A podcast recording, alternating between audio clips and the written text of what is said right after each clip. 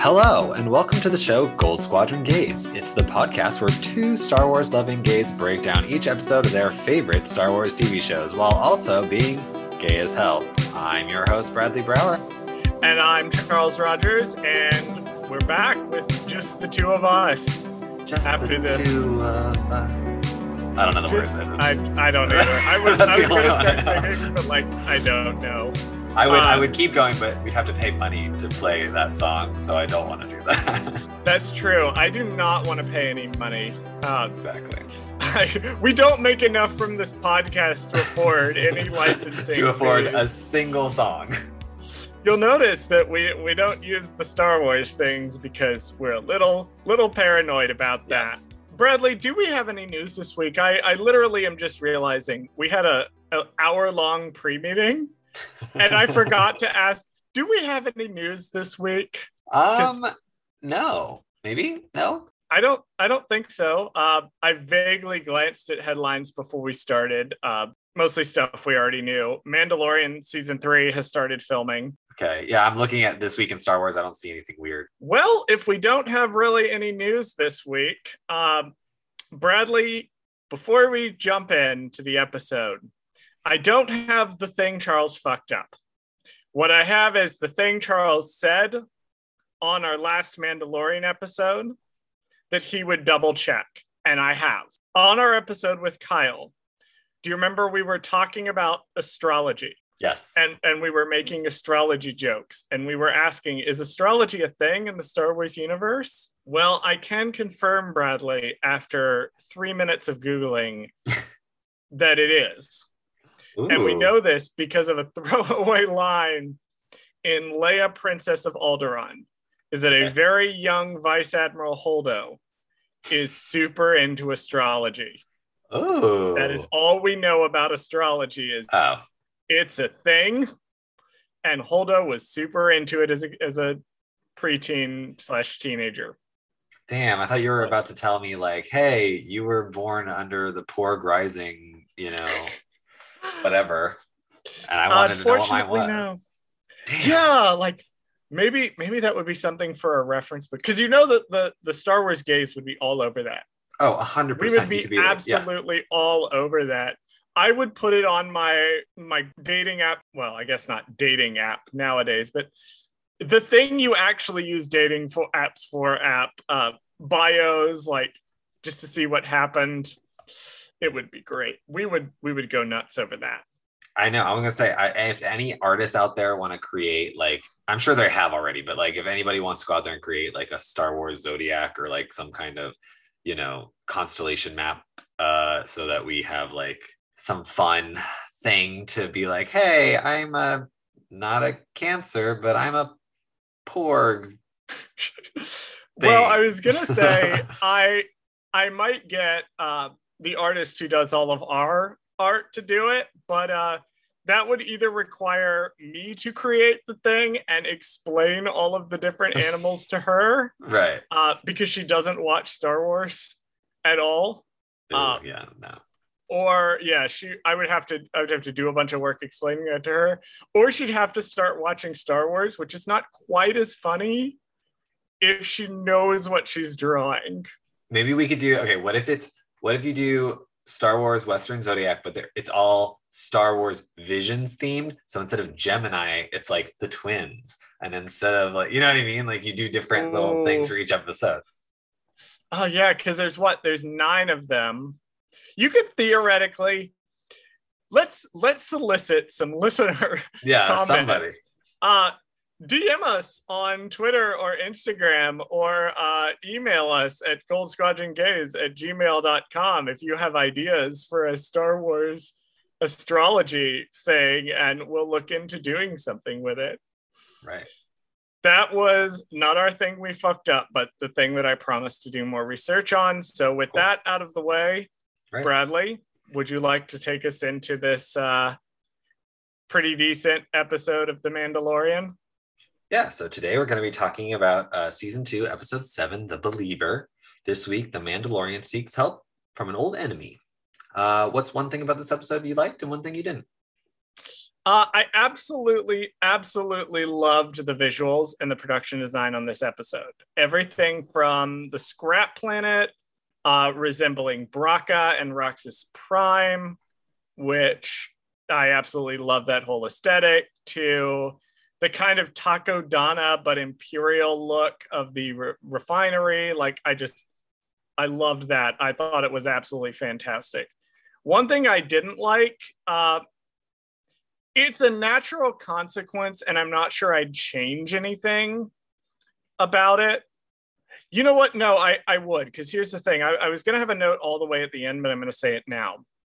The concept art for this episode, specifically the one of Fennec Shand and Cara Dune, which shows them like surrounded by stormtroopers back to back blasting, is so fucking badass and then in the episode itself, they have some fun dialogue moments at the beginning and the end, but they mostly just like sit on the ridge and snipe people, which don't get me wrong is badass. Mm-hmm. But I also feel like they could have upped the stakes for those two characters a little bit more.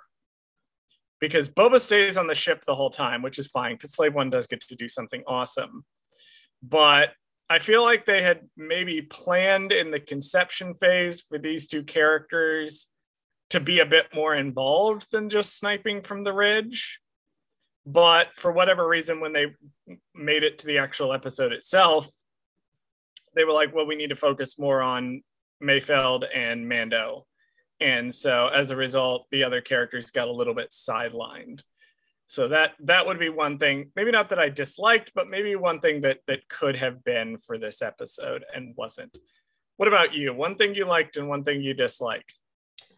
Um yeah i kind of agree with you with the dislike. I i do think that the the quote side characters got sidelined in this episode but not in a total detriment to the characters. I i think that like yes this episode was solely focused supposedly like on that relationship between mando and mayfield. So I, I can't be too mad about it because they did have some really, really good character moments in this episode, especially with Mando and Mayfield because he just Mayfield brought it out um oh, to our yeah. to light, you know. So oh yeah. I, yeah, I, I can't be too mad about that. Um I will say, yeah, I think if the one thing I would have liked more is if they would have gave us, of course, more Fennec Shand. I think that would have been doable in this episode. There's something I feel like there's places where they could have bumped her up just slightly more, and then it would have been cool. Um, but one thing I really liked about this episode um, was actually the flip side of the story. So we have our characters kind of infiltrating the enemy, you know, behind enemy lines, right? and I love seeing the inner workings of the empire. I love seeing like just everybody who works for the empire just acting like this is their job, this they're normal, like this is fine, like we're not doing anything bad, like this is our, you know, we just doing our job, you know, kind of thing. And I like, you know, going in the cafeteria and eating lunch. Like I like, you know, everybody's cheering for the their trooper, fellow troopers because they made it out alive after pirates started to attack them. You know what I mean? Like, so I like that I've had the distinct displeasure to work for uh, several corporations, and it does remind me a lot of like company culture, looking at the way that the Imperials act and the way everything is set up. It's kind of a military cross with like a company culture type thing, which is interesting to see what one of these bases that's a combination of civilians and Imperials actually looks like yeah I, I think it was just so fun because I, again I, I liked um i like how everybody in the empire is either an asshole or an idiot like it's so great well so you gotta good. think we made the point all the way back in season one episode three what type of person is joining the empire five years after the battle of jakku somebody who's either an idiot or an asshole i know and i love it it's it's so much fun i i do wish though I know that we're kind of still in the throes of the old empire, so not they're not uh, there's not a ton of women around, but I think that's one thing I I miss with this episode. I think is that lady Imperials. I like seeing them because um, I feel like they're always the best characters. So it just depends on like because I think it's the is it the comms officer? It's a comms officer that shows up right at the end. That's like right, Moff Gideon's yeah. I love right her. hand. so I, I think things like that. I want more of that because they're kind of slowly getting into that, I guess. You know, with the First Order, but it's, yeah, this is this is an old school like this is an old school like Empire like original trilogy right. era. Yeah, maybe maybe all of them were like competent. So they went off to the unknown regions to to found the first order. You know what? Remember, that is a good these are the ones. These are the Imperials that got left behind. These are the ones that Gallius Rax was like, "Yeah, y'all can stay here and die." You know what? I like the head headcanon of all minorities and women and just generally anybody who wasn't an old white man got to go to the first order and everybody else got left behind. or at least the initial uh, institution that devolved into what the first order would be. Because yeah, Gallius Rax's thing was the ones who were competent at their job can come form the new empire with me, and the rest of you can stay behind. right. And other than some uh, some exceptions, um, Moff Gideon, it seems like they mostly mostly left the old white men at least on this base Right. which ends up uh, biting them in the ass later on in this episode. All right.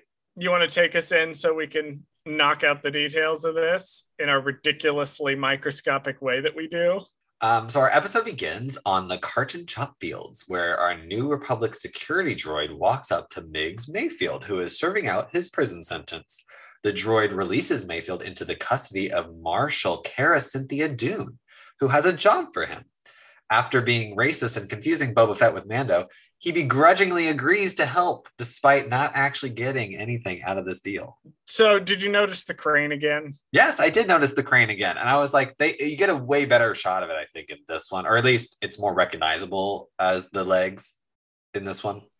So, I did recognize the crane immediately, but I had to have it pointed out to me later that that is actually the ship that's flying overhead is the same type of ship that they the prison ship that they break into season 1.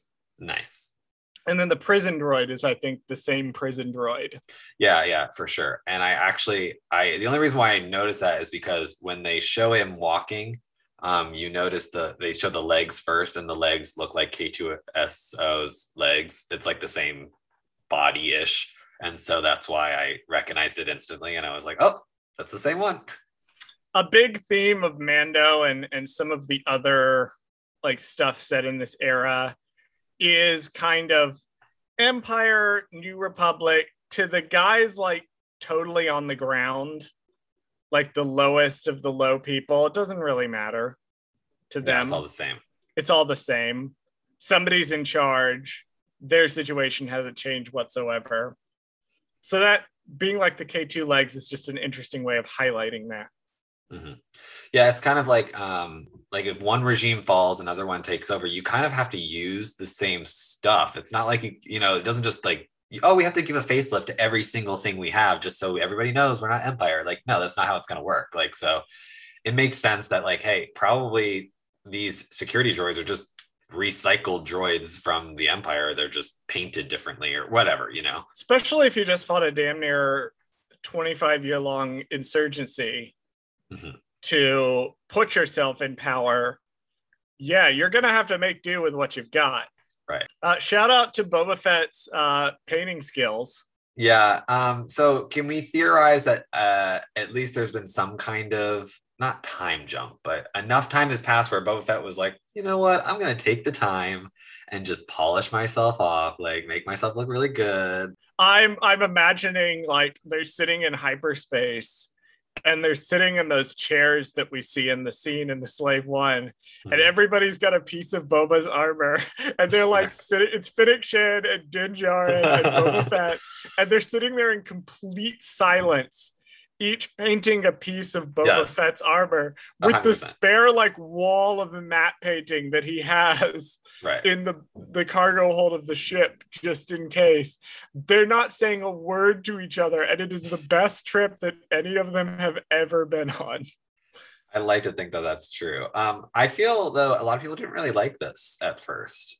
it was a bit jarring like for me watching the episode i was like oh because i had gotten so used to the like kind of faded armor from the original trilogy because he, he didn't do a very good job upkeeping it in the original trilogy. And then we've got the kind of weird. I've been through the Sarlacc armor from episodes one, two, and six, and then suddenly he's like got this beautifully painted armor again.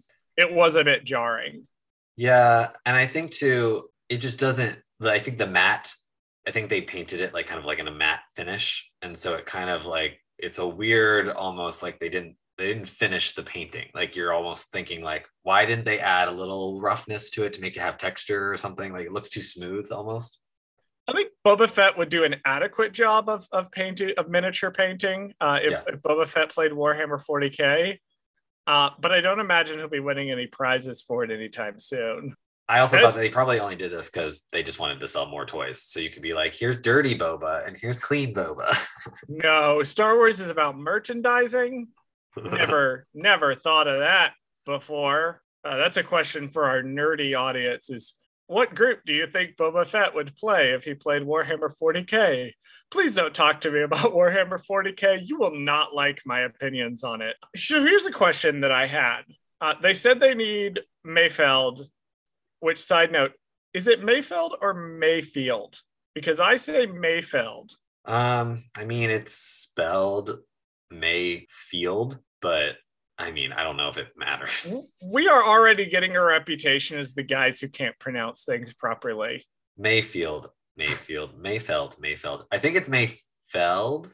No, that doesn't make sense because that's not how it's spelled. It has to be Mayfield. Let's let's do this. Let, I'll keep saying Mayfeld, and you can keep saying Mayfield, and one of us will be right.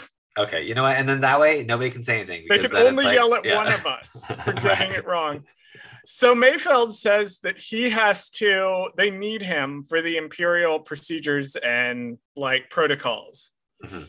Here's my question: Does the Empire just never change it? Their their protocols, like they changed them once in Bad Batch Right. when Tech tries to slice in and sets off the alarm because the base uh, in the War Mantle episode has changed the codes. But in Rebels, they're still using codes 15 so years later that Cody and Rex developed. And here, Mayfeld hasn't been an Imperial sharpshooter since at for at least like four or five years, probably as long as eight years, because we'll get into how long Operation Cinder was ago. Which, if he deserted around Cinder, that was eight years ago, nine years ago. Did they not like? Did did they not change the protocols at all? I think that it probably I think on the on the basis level, like just the base level or whatever, everything is pretty much the same. Like the generic, like this is how we do things, you know. I, I think like if you went to the Imperial Academy, like that stuff is pretty much the same. And then maybe there's a few things that are different. But I think especially when you're on a secret base that's not supposed to be there, you know, they don't really have time to change to like the most modern kind of tactics or whatever. They're kind of just stuck with their own little circle of people. And so they kind of just kept things the same because why change a broken thing, you know? I feel like it's it's a testament to the slow moving Imperial bureaucracy. Right. so I have, I have two more notes on this little section. Uh, the first is it's it's very interesting that we actually see that the inside of Slave One rotates. I think everybody's brain just exploded when we saw Mine certainly did. I went- Wait, what is what is? Are they in the the middle of the? Let's go. Oh, the ship is rotating. Because the only time we've ever seen the slave one was in back in the prequels. And it was We saw the during cockpit. right we saw the cockpit and we saw them. It looks like they're kind of laying back like it's almost upside down. So it makes sense. And we're like oh they have to like climb up a ladder or something to get to it or like it has to always be awkwardly like upside down or like and now we get to see that like oh no the ship just kind of articulates based on The- where you need the- to be The inside of the ship like rotates based on where down is supposed to be. yeah i know it's so it's so odd to think about but I want to see a cross section. I haven't. I didn't look for a cross section of this before we started recording, but I badly Yeah. need to to know how this works. My last note for this sequence. So Bill Burr is really fucking good in this episode. Like just as an actor, it's very yeah. clear from the way he pronounces things. And also, if you have Googled Bill Burr for five minutes, you know that he does not give a shit about Star Wars at all. Mm-hmm. But he absolutely brought his A game where it counted in this episode. For sure. I think it's also a testament to him too that like you don't need to be a fan of something to do a good job in the mm-hmm. in the thing that you're in. Like as long as you're a good actor or you're trying, like you can do a good job, especially when you have a franchise that is so near and dear to the fanboys' hearts, you know, that you can mess up if you just look at an alien the wrong way in the episode. You know, they he did a good job with that. I, I applaud him for at least trying, you know, especially as a non-fan. Right. As as somebody who's made jokes about how actively hostile he is to turn around and and do such a good job with this episode really is kind of a testament. And we've talked about on previous episodes where we talked about how how Giancarlo Esposito clearly thinks that Moff Gideon's first name is Moff you don't need to be super well versed in a franchise to do a good job of acting in it. And like with Mark Hamill in The Last Jedi, you don't necessarily at the time that you're filming need to have a totally positive thoughts on what you're filming to bring your A game to it. Right. And in the case of Bill Burr, I will keep my opinions on the man out of Star Wars to myself. But in terms of the context of this particular episode, he did bring his A game where it counted. Up next, the Mando crew devises a plan to steal an Imperial juggernaut so they can sneak inside the refinery and access an Imperial terminal where they can get the coordinates of Gideon's Star Cruiser. But because of plot reasons, Mando and Mayfield are the only ones that can infiltrate the base in fairness, I do love the plot reasons. that might be my favorite my second favorite scene in the episode. It's, it's really? not my favorite, but it may be my second favorite scene in the episode where they're all going around in a circle. Is like, well, I can't go because I'm a former rebel drop trooper. Well, I can't go because the ISB knows who I am. And they turn to Boba Fett and he's like, yeah, I think they're going to know my face. well, that one was a weird line too, right? So that brings up a lot of questions for me because argue like okay so what we can argue by this point in the timeline right? All the clones are either dead or old fucking men. Like there's no way that they're not like retired by this point because of just the uh, the fast aging. You have to argue like how many people in the empire know what a clone looks like? So it's not necessarily about the people the reason they give is that the thing is going to scan your face. And if it scans your face and ISB has you in their database and, and you're not registered as an Imperial, then it's going to flag you. Right. Or at least you're if you're registered as someone who's worked against the Imperials, they're going to flag you. So if they scan his face, the very early stormtroopers or at least the early empire used clone troopers so they're going to know mm-hmm. they're going to know what a clone trooper looks like the system is and is going to ping him as a clone and then my other question is too like out of all of them the only person who could scan their face then would have to be Mando because if Mayfield scans his face, would they not pull up his registration and be like, "Oh, you're you were a former whatever and you, I'm deserted. Gonna, I'm gonna guess he's probably listed as KIA or MIA. Okay. I'm gonna guess that's probably what's going on. Is he's listed as KIA or MIA, so he wouldn't be necessarily flagged in the system. Gotcha. The way that somebody who's actively hostile to them is going to be flagged in the system. So let's talk about Rhydonium. okay. Do, do you know where Rhydonium is from, Bradley? Is it from Rhydon? so I don't know. I didn't really look at like what Rhydonium actually is in universe. Oh. But it it was a big part of an episode, an early episode of Star Wars Rebels, mm-hmm. but it didn't actually originate there. It originated in the Clone Wars. And you don't remember that. No. Because most people don't remember that. Because the arc in which Rhydonium was first introduced and created the biggest explosion in the series was the D Squad arc. And I can tell from your facial expression in the Zoom call that you don't know what the D Squad arc is. I'm, you got to keep going. Like I, I'll get it. You just got to connect it for Do me. you know those four fucking episodes with the droids and the tiny little alien that's inside of them? And it's R2. And there's one episode that's literally just them walking around a featureless white void for 20 minutes. Okay, this is starting to come back to me. No one watches these episodes on rewatch unless you're absolutely 100% doing a full chronological rewatch. You have no idea what series of episodes I'm talking about. It's just proving my point.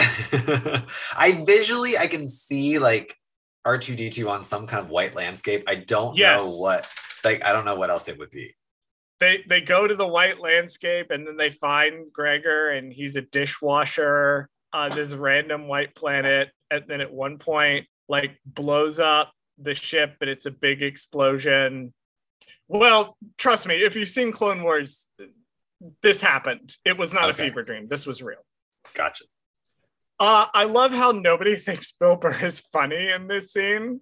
Like he cracks a joke about Mando's temper, and it's like everybody looks at him like, "What the fuck are you on about?"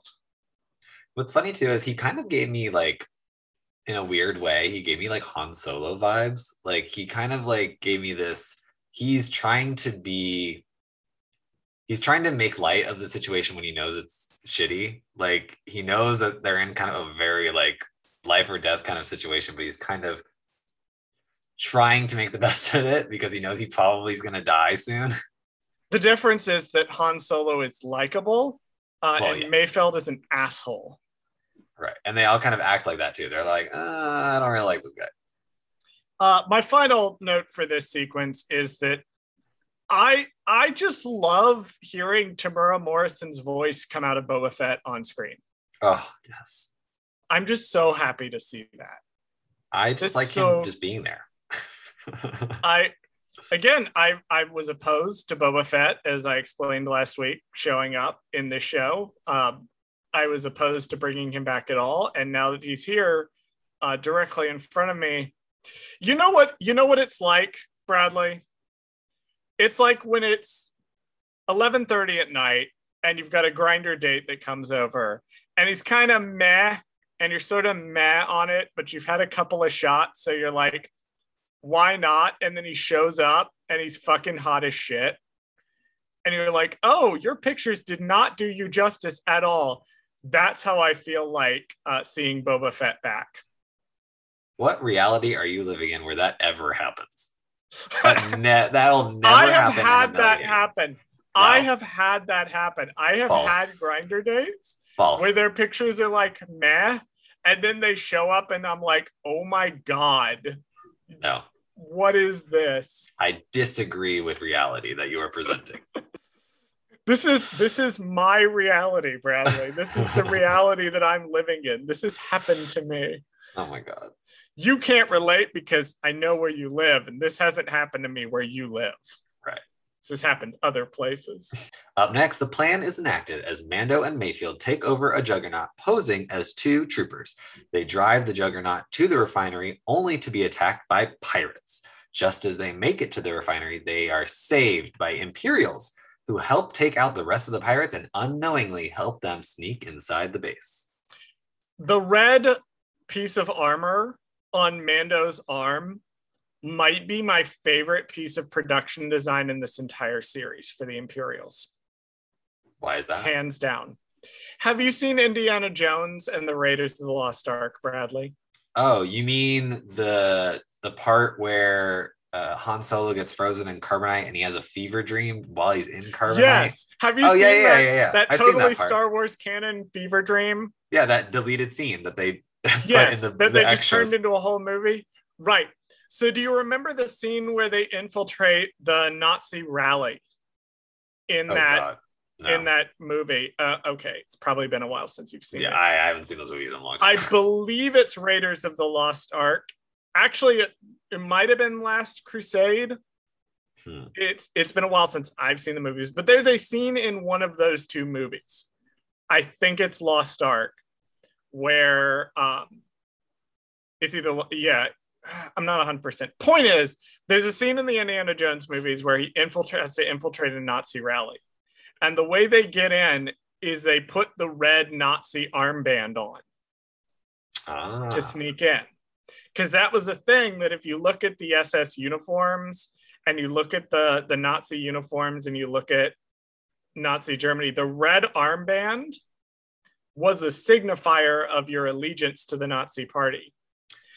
And the transport driver having the red kind of arm thing on their transport right.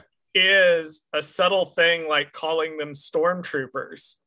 It's a subtle connecting of the empire to fasc- real world fascism and Nazi Germany. Hmm. So I when I realized like, oh, it's the the red armband. I was like, oh yeah, the empire are fascists. This would make sense. This is a neat design choice to have that be incorporated into the armor. Now that you say that, I feel like if I ever had the chance to do some kind of design or make that kind of choice where I would make like the bad guys all have something in common, like I think that'd be a fun like little nod. Like I do like a little red armband or something like the empire yeah like the empire has these beautiful little nods to it's the empire specifically they don't really do it with the first order Right. but the empire is explicitly directly tied to the nazis Yeah, I was trying to think like there's the um what is it? The I think it's the stormtrooper captains maybe or something where they have that weird kind of collar that kind of goes onto one yeah the orange plating Right. That's kind Somebody- of vaguely like that.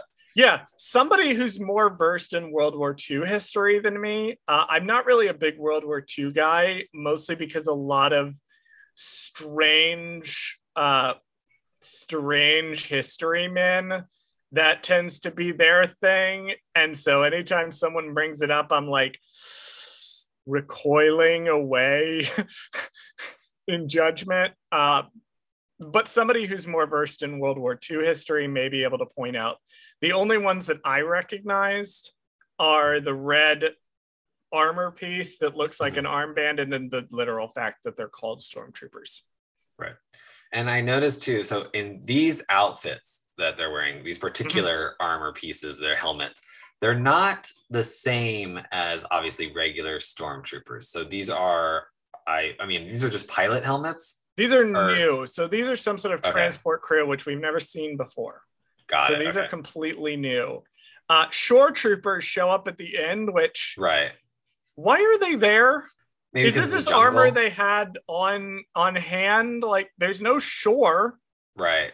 I was thinking maybe What- just because jungle like uh like jungle like there's a lake, but like I didn't really see like a beach to the lake. hmm, I don't know. I don't know. It's hmm.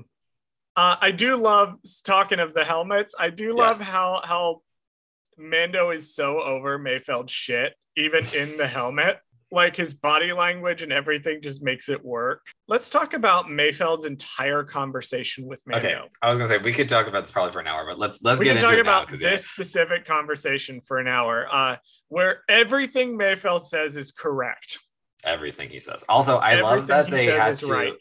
I love how they had to in this scene uh be like, oh, I can't wear this because my fucking uh it's too hot in here or I can't see anything or whatever, just to distinguish Mayfeld from Mando the whole entire like scene Mhm. so that we knew which one was which. Well, Mayfeld raises like Mayfeld's an asshole.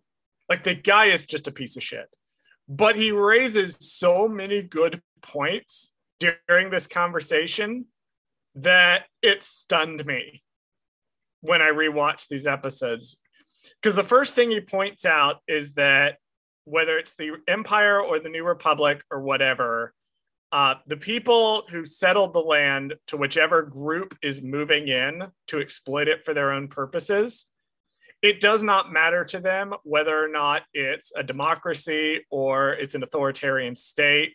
they're just going to see them as the people who are invading our land and hurting us. And then he brings up the point that uh, he says the bit about Mandalorians believe one thing, Alderaan believes another thing. Neither of them are there anymore. And then he also brings up the point that, like, there's always going to be somebody ruling, and there's always somebody going to be ruled, and the ruled aren't going to be able to really tell the difference. And then he has my favorite exchange because a big theme of this season has been deprogramming Mando mm-hmm. And how he reconciles the challenges to his worldview in the cult with reality. Right. And Mayfeld, for one of the first times in this, directly calls him out on this and points out your rules seem to change when you get desperate. Because first it's, I can't take this helmet off. And then it's, no, it's fine to wear a different helmet. You just can't see my face. Right. And Mando, when you have a direct challenge like that, Mando gets really defensive about it. Mayfeld's I, right. And I'm wondering too, like he, because when he he does specify, he goes like he's like, hey, which one of these rules is correct? Because you're not like you're you're not as clear on the rules. Why can't I see your face? Or is it just the helmet is sacred? So don't take off the sacred helmet. But now you can wear some Joe Schmo's helmet like to cover your face because you know that's just what it is. You just can't see your face because that's the rules. Mayfeld Mayfeld is uh is raising the points that we've been making throughout the entire second season watch of this. Right. It's like what is the rules exactly? And I don't what think Mando knows. in the creed exactly. I think that's the thing, man. I don't think Mando even knows what it is. I think he's just going based off his ideology being taught as a child, like just don't take off the helmet. So his thought process is, you know, the rule is don't take off the helmet. Well, in this situation, as long as my face isn't showing, well, we never said you couldn't show your face. We said you couldn't take off the helmet. You know, I don't think he necessarily knows the rules because there aren't any rules. Like it's just a like a weird thing that someone told him one time, and so now he and he's adopted it. it. He's yeah. like adopted it as gospel, but he doesn't know what he's adopting. Exactly. In a season about deprogramming, this is an interesting moment, just because it's that challenge that jams just a massive hole mm-hmm. in his entire ideology to directly challenge and be like, "What is the rule?" He's all about I need to follow the rule. I need to follow the rule. Okay, what is the rule? And Mando has no answer. He just gets really defensive, probably because he's not confident in the answer. A couple of minor, minor little notes here. I love the proceed with caution. It has such like corporate vibes to it. Well, I, I love the the voice on the radio the whole entire time.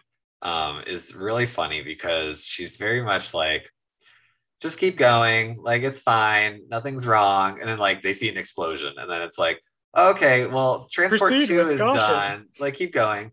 Oh, transport three is gone. All right. Nope. Maintain your course. Like we just need you guys to get there. transport four is exploded. Like, you know what I mean? Like it's just funny how it keeps going. Transport down. four is exploded. Right. Be on the look for some right. minor uh, fluctuations on your horizon as this giant explosion is happening. I love the transport running over the guy. Yes, and hearing like the crunch. I was like, yeah. "Oof!" It's well, kind of rough. Any, anybody who's ever accidentally run over like a, a possum or something on the highway, you know this feeling. It it's deeply uncomfortable. Uh, and then finally, my absolute favorite moment of this entire sequence, because there's not a lot to write home about. It's a it's a good action sequence. Absolute favorite moment Mando forgetting that he's not wearing Beskar. He just goes right into the action. He's just kind of like, all right, shoot me. I don't care. At one point, the, the guy whacks him and like actually throws him off because he's wearing the shitty transport driver armor instead. Like, what were we talking about? There was a previous episode where we were talking about how he was getting complacent with the Beskar. Hmm. I think it, I think it was episode six of the first season where we're talking about how the Beskar will just deflect this shit. So he's changed up his fighting style. Oh, you know what's funny it may be the prisoner episode. I think that's that- what it is. That's the where he prisoner was episode. running down the hallway, and he was just kind of like, "Well, they can just shoot me because I'm wearing Beskar." Like, He's adopted. He's adopted his fighting style, and then when he has to adopt back, it doesn't really work. right, and that's just funny how that uh, those because we'll talk about why these two episodes connect later um, with the director. Um, but it's just funny that yeah, I think that was also the episode that that happened was the prisoner episode. Once inside the base, the pair are cheered and saluted by Imperials. They find their network terminal inside the Imperial cafeteria, but Mayfeld recognizes an Imperial in the corner, his old field officer inside, and is afraid of getting caught. Din offers to go instead, but to do so requires the removal of his helmet.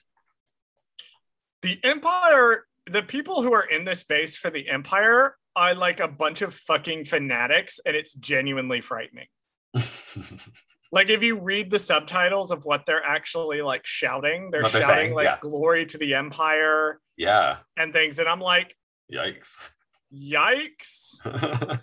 Oh, it's Mm. funny too listening to them because they're like, "Oh my god, I can't believe they did that! Like, that's great!" Like, it's weird listening to the things that they say because I did have the subtitles up and I was reading them and I was like, "Those lucky extras got their little lines in." Yeah, I uh I was listening to it, I was like knowing that the guys that are left behind here are not the first order. We kind of we don't know a whole lot. So it's, it's I theorize that Gideon is working for Thrawn, but it's also possible that Gideon is working for the first order or Gideon is working directly for Palpatine. Something might be going on there. We can reasonably assume though that these guys are not first order. Uh, that they're just super into the Empire nine years later. That is an uncomfortable thing to see. It's like you're still all about this. Why? It's either because you're an idiot or you're a bully. Yeah, I, they they're also kind of like fanboys, and Yeah. it's weird. Like they're like they're almost like fans of the Empire. Like they saw everything that went down, and then once the Emperor died, they were kind of like, you know what? I kind of want to take up the cause. Like I I feel bad that that happened. Like I'm gonna join the Empire now that the Empire, you know, the Emperor's dead. Like I'm gonna you know get back in there and help when I can. You know. Well, the Empire's thing is that they're like, oh, we're bringing stability. So Mhm. that's their sales pitch is they're bringing stability. And if you look at the empire of this era, they're recruiting people by saying they are looking for people who are saying like, well, the New Republic took over and everything's in chaos. Nothing the New Republic doesn't have the military, they don't have the reach, they don't know what they're doing. Man, I, I sure miss when the Empire was in charge. Right. Uh, everything was oppressive, but at least it was stable and it didn't affect me personally, right. which is an extremely frightening thing that actually happens in the real world. Constantly.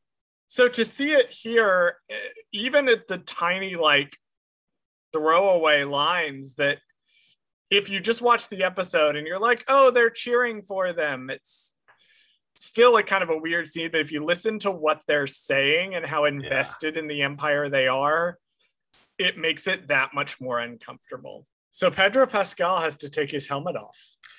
Yeah. Um, so this was a big deal in the terms of not only the character, but in terms of like we've only seen Pedro Pascal with his helmet off the one time.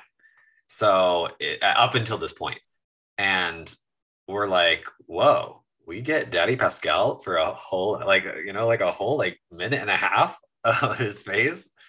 I would say this is the moment where the deprogramming reaches something very close to a pinnacle. We mm-hmm. will get the the final abandonment Yeah. of his fanatical beliefs in the next episode. But I would argue that that this is the moment that cemented that when he takes the helmet off here Right. because he's presented with a choice, the essential choice for this character. You leave the helmet on Mhm. and you lose the child, or you take the helmet off and you maybe get the child back. He doesn't have a lot of time to consider. It's almost a gut reaction. Watching it back, there's no hesitation. It almost seems like he knows from the moment he says, Give me the stick, what he's going to have to do. Right. And he leaves the helmet on as long as possible. But the second they're like, You got to take it off, Yeah. it's off. You got to just go with it. I like how there is a sense of urgency too, because he he leaves it on for that one second and it scans his face with the helmet on for one second and then it's like error and then that's when you know the guy in the corner kind of like goes oh something's going on over there and then he has to like take it off real quick then scan his face. And it's just like i don't know. He i feel like they, like you had to he had to do it in that exact moment. Otherwise it was done. Part of the tragedy of of the episode and part of the the sheer genius of it is if he had just taken the helmet off before it scanned, Right. It wouldn't have the guy wouldn't have noticed him. exactly. The guy wouldn't have paid like he was already kind of looking at him but he really piqued his interest when when the machine started going. Right so he probably would have had enough time to take the helmet off scan it real fast and put the helmet back on so Mhm. even if the guy approached him he's not looking directly at his face correct but because he leaves it on for that extra second because he has to hold on to his programming just for that extra few seconds, we end up in the situation we end up with in this episode. Also, shout out to Pedro Pascal's eyes. So, like, in addition to being just absolutely gorgeous, which they are, I could I could stare into them for hours. They're beautiful. Watch carefully the way his eyes move in this episode okay because the way his eyes move back and forth in this sequence and the next sequence, they are looking around like he is still wearing the mask. oh interesting They don't do a lot of like vertical, like they mostly go side to side and up and down. So they it's he's so used to the visor that oh interesting he it doesn't even process in his brain to look a different way. Hmm. Or he'll I- like he'll turn his whole head. There's Oh, sequences later on when when they're sitting at the table. He will turn his whole head to look at like Mayfeld because if he were looking, he were in the helmet, he would have had to do that. The peripheral doesn't go over far enough for him to do that, or he's so used to that being his quote unquote face. Like Pedro Pascal's acting in this scene, not only the facial expressions he does of, of how uncomfortable and conflicted he is, but the way his face, like the way he moves his head and moves his eyes, unbelievable. yeah Did you guys in your major, because our majors were slightly complicated uh, when we were in school, but as part of mine, I had to take an acting class, did multiple acting classes. Did you have to take any acting classes? No. So the only reason why though was be- I think was because they didn't offer any at our location, so it wasn't required. Yes. Yeah. We, when I was doing my first major, we had uh, the performing arts building right Got it. there. And uh, so we were required to take a bunch of acting classes as part of my major. And in the very first exercise, the very first one, they were like, bring in a scene from a movie or TV show that like highlights good acting. Now I picked the the Cersei Lannister and uh, Robert Baratheon scene from the first season of Game of Thrones where they're sitting across the table from each other. Uh, but in hindsight, if this had come out, I would have picked this because this is one of the best like physical acting jobs I've ever seen in my entire life. That was a tangent, but holy fucking shit, it's so good.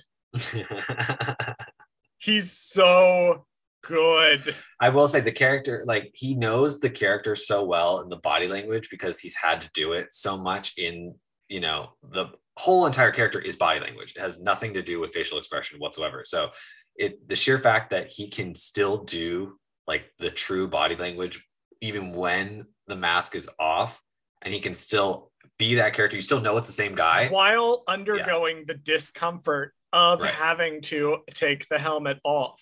Like, Right. God, it's it's so good. Just as Mando gets the information he needs, he is confronted by Imperial officer Valen Hess.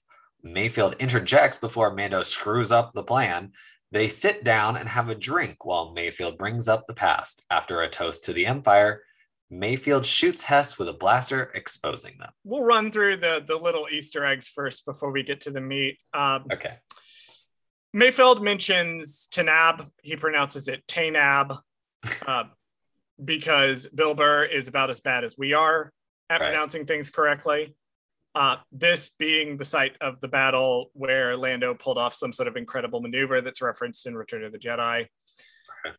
Mayfeld also references TPS reports. Bradley, I don't know if you'd get this reference. Uh, I had to look up specifically what movie it's from. I recognized it, but I had to check. Okay. Uh, it's from Office Space. It's a reference it? to Office Space. Oh, was Bill Burr in that? I don't think so. I don't know why they're referencing it. Uh, Oh, okay. Bill Burr might have improvised it. Uh, either way, it's still really funny. Okay. Uh, and Konn that's mentioned. It's been mentioned a few times. Uh, we don't know a whole lot about it, and those those are my little Easter egg notes that don't spin off into something else. Okay. So, a couple Well, of fun bef- little things in this scene. So before we get into the meat of their conversation and the character of uh, the Imperial officer, let's talk about the actor who plays him real quick. Yeah. So uh, this actor's name is Richard Brake. Fun fact: he has been known for almost a trifecta now, um, because he was in. Uh, now he's in. He was in Mandalorian, uh, but he was also in Thor: Dark World. Um, so he was randomly in that. So he was in a Marvel thing. So now he just needs to get a Disney thing, and he's good to go. Um, but another, you brought it up just a second ago, but he was also in Game of Thrones. Um, he was in two episodes of Game of Thrones as the Night King. Yes, So and I I specifically took a note of that one because we've talked about Game of Thrones right. on this show before. Yeah, he was the Night King in a couple of seasons, and that's where I know him from. That's all I Really? on the, on the guy, but you know. Love this. love this scene. I love the choice to make his accent Southern. yeah, he's almost like a um it's like a not I'm trying to figure out what kind of southern it is because it is a very particular kind of southern. Yes. It's almost It like almost it kind of reminds me of uh like if you watch media for the antebellum South, Mm, uh yes. then it, he kind of reminds me of the kind of thing that a lot of actors would choose to do for that. So it's this kind of deep South, but like upper class deep South. right. where it's closer to the original British because the Southern accent is actually just a continuation of related to the British accent. Right, right, right, right. I just love this choice. Yeah, it's almost because he gives you that racist, you know, slave owner vibe. Like he's Yeah. also like it's so he's good. very like, much he's very much giving us like the South will rise again kind of. for sure. like it's a different kind of smug ex asshole who's clinging on to the past. Mhm. Like I just adore this choice. Yeah, he's like some kind of like he feels like he's like some kind of war hero. Like he's just Right. been like pat back in the day. He just everything he's ever done was just like spitting gold. Like he's just constantly like he's the he's a gem of the empire. You can see why this guy got left behind. Right. you can sure. see why this guy got left behind no it's it's such a great smug asshole choice Mhm. because it evokes a different kind of smug asshole than we're used to with the empire. I also like i love the way he says heroes of the empire. Like when mayfeld challenges him and he's like mayfeld's like yeah thousands of people died. Well they're all heroes of the empire. You know Right. who it reminds me of? Director krennic in the opening of rogue one Yeah, I can see that. I can see how it's like. I, I guess the difference between him and Krennic is that Krennic is more, I guess, genuinely like smart. I guess I would say like he. krennic is deploying it's like looking at the language Yeah. so we talk about the language that that people use krennic is using it with the full knowledge of what he's doing right, krennic right, is manipulating galen erso if you read catalyst you know that krennic is a hardcore manipulator when it comes to galen erso so he's trying to manipulate him when he's when he's like uh as heroes of the empire uh, or whatever he says Yeah, whereas this guy yeah, yeah, yeah. this guy has just heard the term and is deploying it whenever he feels like it's appropriate. Right. I think they pronounced the name Valenhess in the episode. Mhm. Uh, I'm going to say Valen probably several times in this conversation because That's how I would say it. I don't know why if that's right, but that's so not only is Valen a major character in two of the Old Republic expansions, Mhm. uh, but I played a character in a series of Star Trek fan films. Now, I don't know shit about Star Trek, but I was living in the middle of Alabama at the time, and there were not a lot of opportunities to act on a regular basis. And I love acting. Um, but I played a character named Lieutenant Valen, and this is how we spelled his name. Hmm. So okay. I look at this name and I'm like, ah, yes, this is me. Now, Bradley, let's let's talk a little bit about Operation Cinder. Yes, let's because I Bradley did something this episode. what did you do this episode that is is a departure from everything we've done for eight months? Um, so I, I guess I can call it research. Oh, I mean, you know, I didn't, to be fair, I didn't read anything. I didn't look up anything on Wikipedia. I just purely typed in Operation Cinder on YouTube. And the first thing that came up, or the second or third thing that came up, because, you know, there's a couple like weird fanboy stuff explaining what it is. Then there's mm-hmm. an actual simplified thing that I like much better, which was just all the cutscenes from Battlefront 2 put together of what Operation Cinder is. There's there's a bunch of there's a bunch of fans explaining things and also Alex Damon explaining things in a good simple way. So I know Alex Damon, Star Wars Explained, does have a video on Operation Cinder. Uh, maybe maybe I'll watch that one too. Yeah, he's he's yeah. really good at. There's a reason I keep bringing him up on the show because him and Molly, his wife, are really good at yeah. putting out content that's very accessible. But yes, Bradley has actually now visually seen what Operation Cinder looks like. Yeah, because the way it was explained to me, I think you kind of slightly explained it a couple episodes ago, just not to like ruin this moment here, but you did kind of explain it a little bit. Um, I think I didn't really quite understand it until I watched the video. And there are some really cool things, by the way, in that yeah little cutscene. So, so for the uninitiated, Operation Cinder actually originated in the comic Shattered Empire, and the Battlefront 2 story campaign is almost kind of an adaptation or like a side story of Shattered Empire because a lot of what happens in Shattered Empire forms a lot of the early plot of Battlefront 2. Shattered Empire, I have read, and both of us have seen Battlefront 2. So the way it worked is that the Empire had these like climate control satellites, and their thing is that they were meant to disrupt the climate uh, and basically scorched earth the planet. Like they would kill everyone on it due to this like extreme climate disruption. They successfully pulled it off a few places. They tried it on Naboo, but it didn't work. they were able to save Naboo. But yes, that is that is what this is.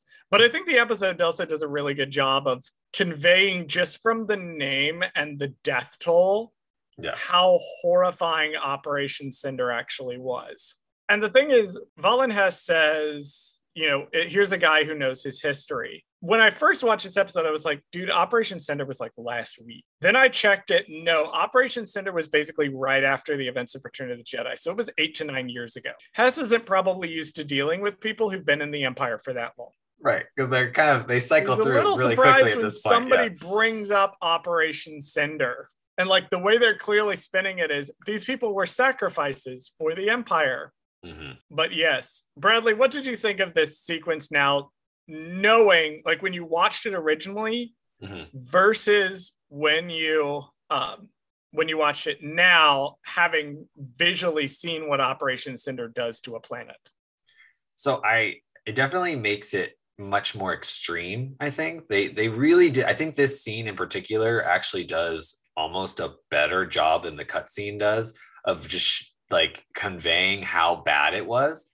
Because i think like you know in video games it can kind of get a little lost if you're not playing the video game. Like just the cutscenes alone are not necessarily like going to do it justice. So i think right. you know I, I can't get the full effect from just the cutscenes but at least i got to visually see kind of some of it. But with i think with this with especially with mayfeld how the tension of this scene is slowly rising from the beginning of their conversation where he's kind of like pretending to compliment him to kind of like slowly but surely like resenting him by the end of the conversation and boiling to the point of killing him that to me is much more impactful and explaining of why how bad this was because mayfeld is the one that brings it up. mayfeld Right. is the one that brings it up, and dude is looking over at him like, "Don't, don't do this. Yeah, he's like, you're you're Stop pushing it. dude." talking about this." Yeah, for me, like the minute they brought it up, you know, because I had played Battlefront 2, and at the time I hadn't read Shattered Empire. I have now.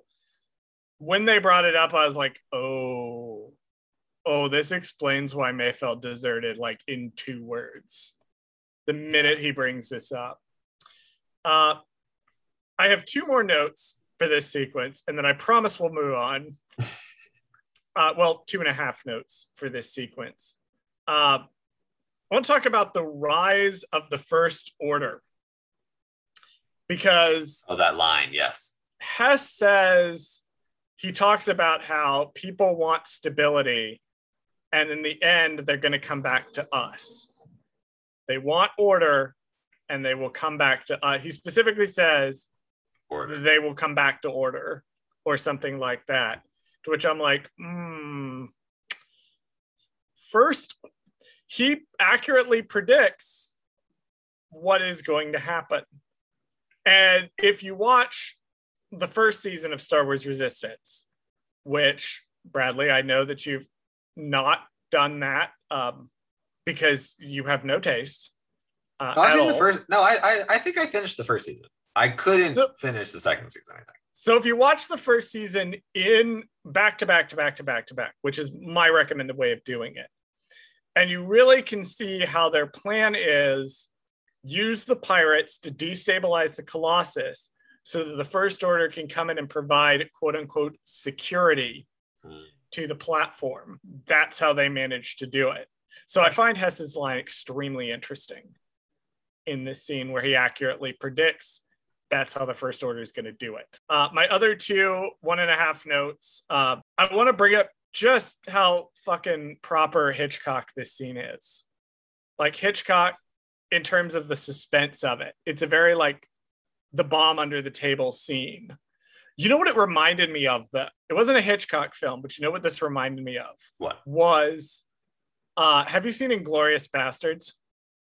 No.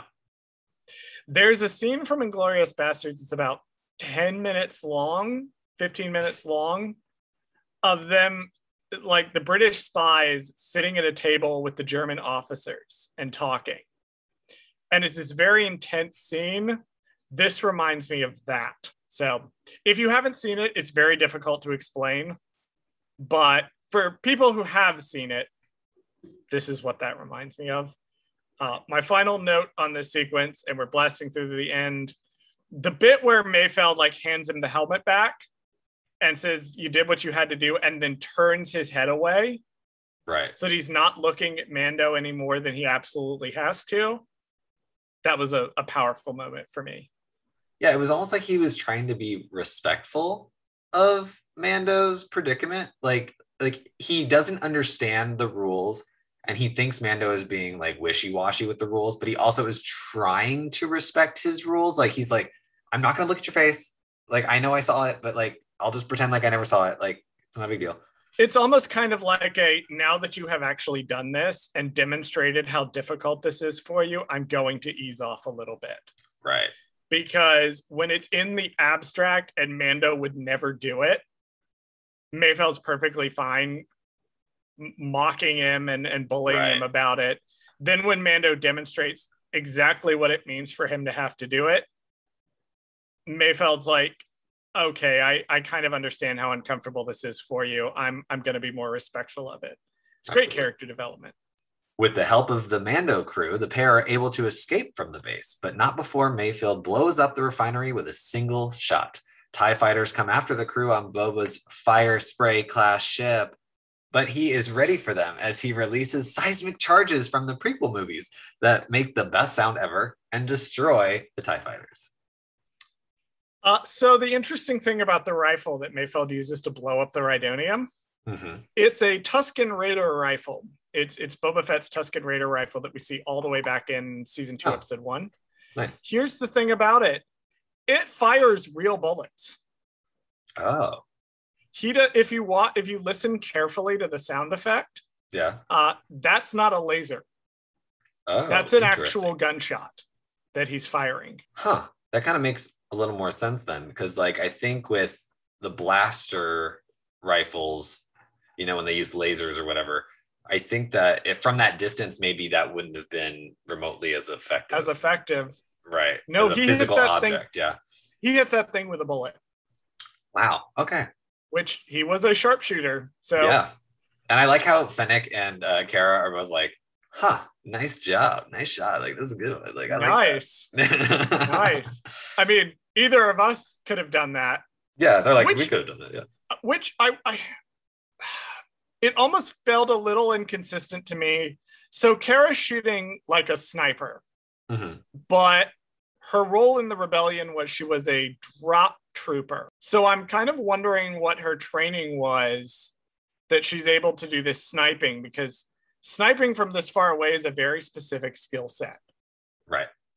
So that was just a, a minor thing that I had when I was watching it. I was like, wait, isn't she a drop trooper? Yeah. Like, isn't her whole thing like shock and all? Like, how is how maybe she had more training or practiced on her own that we don't know about, but right. Probably it might have been explained later. It never will be, so I'm not gonna bother with it. Last note I have for this scene is uh is the Sonic mine. I love the Sonic mine. I absolutely, when I tell you that when that happened the first time I saw this, I almost peed my pants because I love two things. One, I think that that scene from Attack of the Clones is so cool when he does that with the charges uh, in um, when uh, what is it? Uh, Obi Wan Kenobi's chasing uh, Jango in his Yes. ship.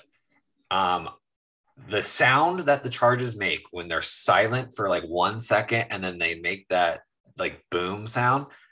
Oh, this is like sound design, like just excellent quality. It's fan service, but it's fan service is pandering to uh, our generation specifically, which I'm a okay with. My Exactly. bias is showing here. Next up, the team reconvene and comment on the fact that it was a shame Mayfeld died during the incursion on the refinery. He walks away a free man, and the slave one departs the planet in pursuit of the finale episode. Yeah, so I'm curious whether or not Mayfeld will be back for the next season because his story ends pretty conclusively here. Mhm. If if you need it to, if you need this to be the for Mayfeld, it's it's a pretty good one. That's pretty solid. I mean, it only the only thing I thought about was, which I hate when they do this in Star Wars, is that why do they do this thing where they abandon people on a fucking planet? Like, I don't understand. Like, with no way to get off, right? Like, so it's almost like as if you were to travel to another country with like your friend, and then be like, "Well, you're free. Go on, live your life." And then like you leave the planet in the uh, or you leave the country in the only plane available, and they have no money and no job and no passport. And so it's like, all right, you're a new person now. They Go do this. live your They life. do this a lot where they just like drop people on random planets and are like, Right. go nuts. Uh, that's what they do to Rey. Right. They just kind of this is just they just got they well they sell her to Unkar Plut and they're like, go nuts. We'll be back, and then they're not. right. The only thing like like this would be my headcanon if he doesn't show up. I like the idea that, that Mayfeld the character because he talks about we see the villagers midway through the episode. I like the idea that that he might go back and like try to help them rebuild since Mm, the yes. refinery is gone. Like maybe if we see him in season three, we'll see him like in that context. But also, if we if we don't see him back in season three, his story is this is a pretty decent conclusion for it. He's Right, he's gotten his he's gotten out of his system what he needed to get out of his system. His Mhm. arc as a character can basically be said to be done here. Yeah, and you could you could also argue too that he's kind of you know he's atoned for his sins essentially, right? Right. Because his last final act, you know, before he was leaving this you know planet was to blow up the refinery so that it, the uh not I was going to say the coaxium, um the uh Whatever Right, bullshit like What- yeah, whatever- of the week we're going to be using for our plot. right Uh, his final act was to blow that up so it couldn't be used uh against anybody else so the empire had no like you know use for it i just thought that was nice In a last, almost end credit like scene, we see Moff Gideon board his cruiser with a FaceTime voicemail from the Mandalorian informing Gideon that he messed with the wrong daddy. Yeah, your millennial is showing. Or are you? You're a millennial, right? Are you millennial or Gen Z? no, I'm millennial. Your millennial. Your millennial is showing. It's it's a Skype call. That's called a Skype call. Oh my god. That that was a shout out to what what was it? Uh, We- one of the Bad Batch it. episodes. Yeah. You got on my case, so I feel like I have to point out that that is a Skype call Right. or a Zoom call or God, we have so many voice calls now. Uh, yeah, it's it's the same speech from season one that Yeah. Mando gives. I didn't catch that the first time I watched it. Mhm. But going back, I'm like, oh yeah, that is basically the same speech with minor alterations. Does Moff say that when he's like stepping out or something? I feel like Moff Gideon, yeah. yeah, when when he steps out in an episode, Like when his TIE fighter lands, I think, and then he comes Tie out. Fighter right? lands, and he's doing his speech. They're hiding the bar, and he's like, kind of. I think that's what he said. yeah, That's it's the same It, speech. You have Right, right, right. something I want. right? Mhm. You may have some idea. You may think you have some idea what you're in possession of, but you do not. He means more to me than you could possibly know. Right. It's the same speech that he gives. Gotcha. That's a nice touch. I I just love Gideon's face during this whole scene. Yeah, it's like almost. It's almost like annoyed, but also like not not worried because I don't feel that It's Gideon's annoyed, but also kind of impressed. yeah. He's kind of like, oh, huh. Using my own words against me. I see how it is. I game game respect game. I see what Yeah. you're doing here. right. Giancarlo Esposito uh, is supposed to be in more of season three than he has been in previous seasons, uh, which is excellent. I Mm, will be delighted to see more of him because he is such an asshole, Yeah, just such like a it. smug asshole in this series, and I I love him. he is wonderful. Uh, yeah, his his face journey as Mando speaking is just note perfect. Of course. I have a fun fact to close out before we go into uh, some of the production stuff. I didn't notice this. A source had to point this out to me that I was reading, but this is the first episode of The Mandalorian and the only episode of The Mandalorian to not have Grogu in it. Oh. Grogu does not appear on screen a single time in this episode. But he's in every other episode. He's in every other episode. Huh. You kind of wonder why they wouldn't have just done like a quick, like him in prison, kind of sitting there crying or something. You know what I mean? Like just throw it in there. Yeah, no, it's it's the first one he's not in. Huh. True story. Yeah. So now that I've ruined your day, um, let's let's talk. We made it all the way to the end of the episode without mentioning who wrote and directed the episode. Good. I, finally. We stayed on format this time. Bradley, who who wrote and directed this episode? Okay. Again, here we go, trying to pronounce things that we don't know how to pronounce. Um, it was written and directed by Rick Famuyiwa. Famuyiwa, I think is how you pronounce name. Famuyiwa. Okay. Famuyiwa okay. is how you pronounce the last name. Uh, but what is notable about uh, Rick Famuyiwa? Well, he directed and wrote the Prisoner episode back in season one, which directly has our uh, Migs Mayfeld character in it. So that's a little fun fact. Uh, funny enough, he also directed episode two of the season one, which is The Child. Um, and I have one last fun fact about him. He actually has the most directing credits on The Mandalorian besides Dave, and he has the most writing credits besides John.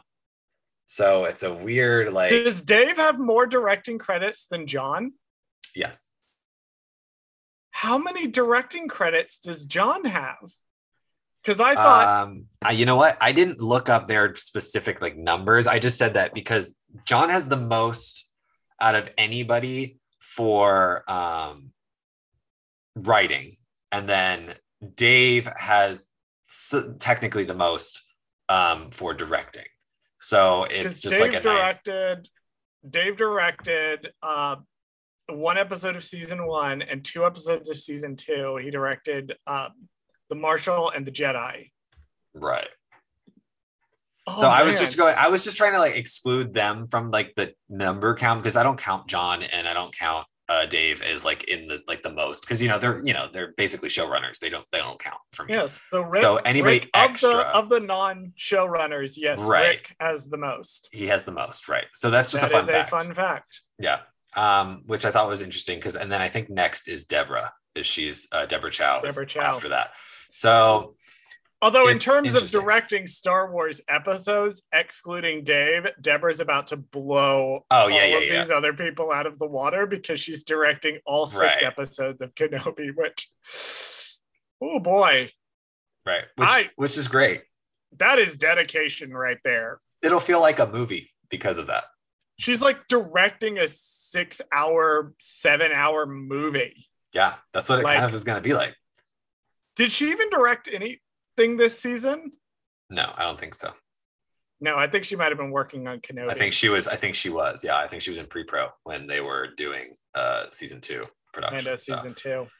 Um, where do you rank this on your list? Yes, uh, let- we have to do the obligatory ranking. So I think uh, number one is going to be still the Jedi. Same, Number two, the Heiress. same, Number three, the Marshal. same. Uh, then I would say the Tragedy. Okay, Then I would say the Believer. Then I would say the Passenger. Then I would say the Siege. okay. So I think based on my Have we changed? this one, Have I we think finally, we finally we finally where, split. where we didn't rank them quite 100% the same? I think I like this one more than I like the tragedy. Really? Yeah, even though the tragedy has some of the best Fennec Shand stuff in it, I I don't know. I think just because of all of the character stuff in this one, I like I think I hold character development over action sequence. And whereas this one has really good action sequence, it has the character development, whereas the tragedy doesn't have both. what put it over for me is like if, if you had asked me to rank them before we did these in-depth rewatches i would have probably had the same ranking as you Yeah. But the boba fett character development and the way he's handled in the tragedy and the way they establish what his character is going to be for going forward put it just just above the believer for me. And also the action sequences and the way that showed off the characterization like the bit where mando like flips around to deflect the bolt so Fennec can like escape and move to a better position like all that just puts it slightly above the believer for me they're super close nice. but yes seven episodes into this show we have finally got a difference of finally split. Okay. although i feel like we're going to be wildly different in, in the finale I don't know how to feel about the finale yet. I mean, I haven't rewatched it yet uh, as of this point for even remotely commenting on it, but I I don't know because I don't know if you can if you can give it the Rogue One treatment and be like, well, this part, you know, there's parts of it that are so good that you have to put it up there, but then there's also like obviously it's just a basic ass, you know, fucking episode. So it's hard to say. our our guest for next week had a very different reaction to it than I did. And so I am very excited to get them on to talk about their perspective. And that is all I am going to say about next week's episode. Great. Okay. Well, good. That's a good teaser for the season finale for That's sure. a good teaser for there's our little st- our Moff Gideon stinger. Is There we've got a go. very exciting guest next week. Awesome. Well, is there any final thoughts you have? Uh, I do not have any final thoughts. We can end this fucking episode. Oh, okay. Well, until next time. Thank you for listening to Gold Squadron Gaze. Did we forget something? Email us at goldsquadrongaze at gmail.com. You can follow us on Twitter at goldsquadgaze, and you can follow us on Instagram and TikTok at Gold Squadron Gaze. Subscribe to us on YouTube at Gold Squadron Gaze, where we post this podcast as well as exclusive video content. Please join us next week and every week for another episode of Gold Squadron Gaze. Turn off my notifications. Uh, we definitely do not need my Grindr going off in the middle of recording, as on brand as that would be. Right.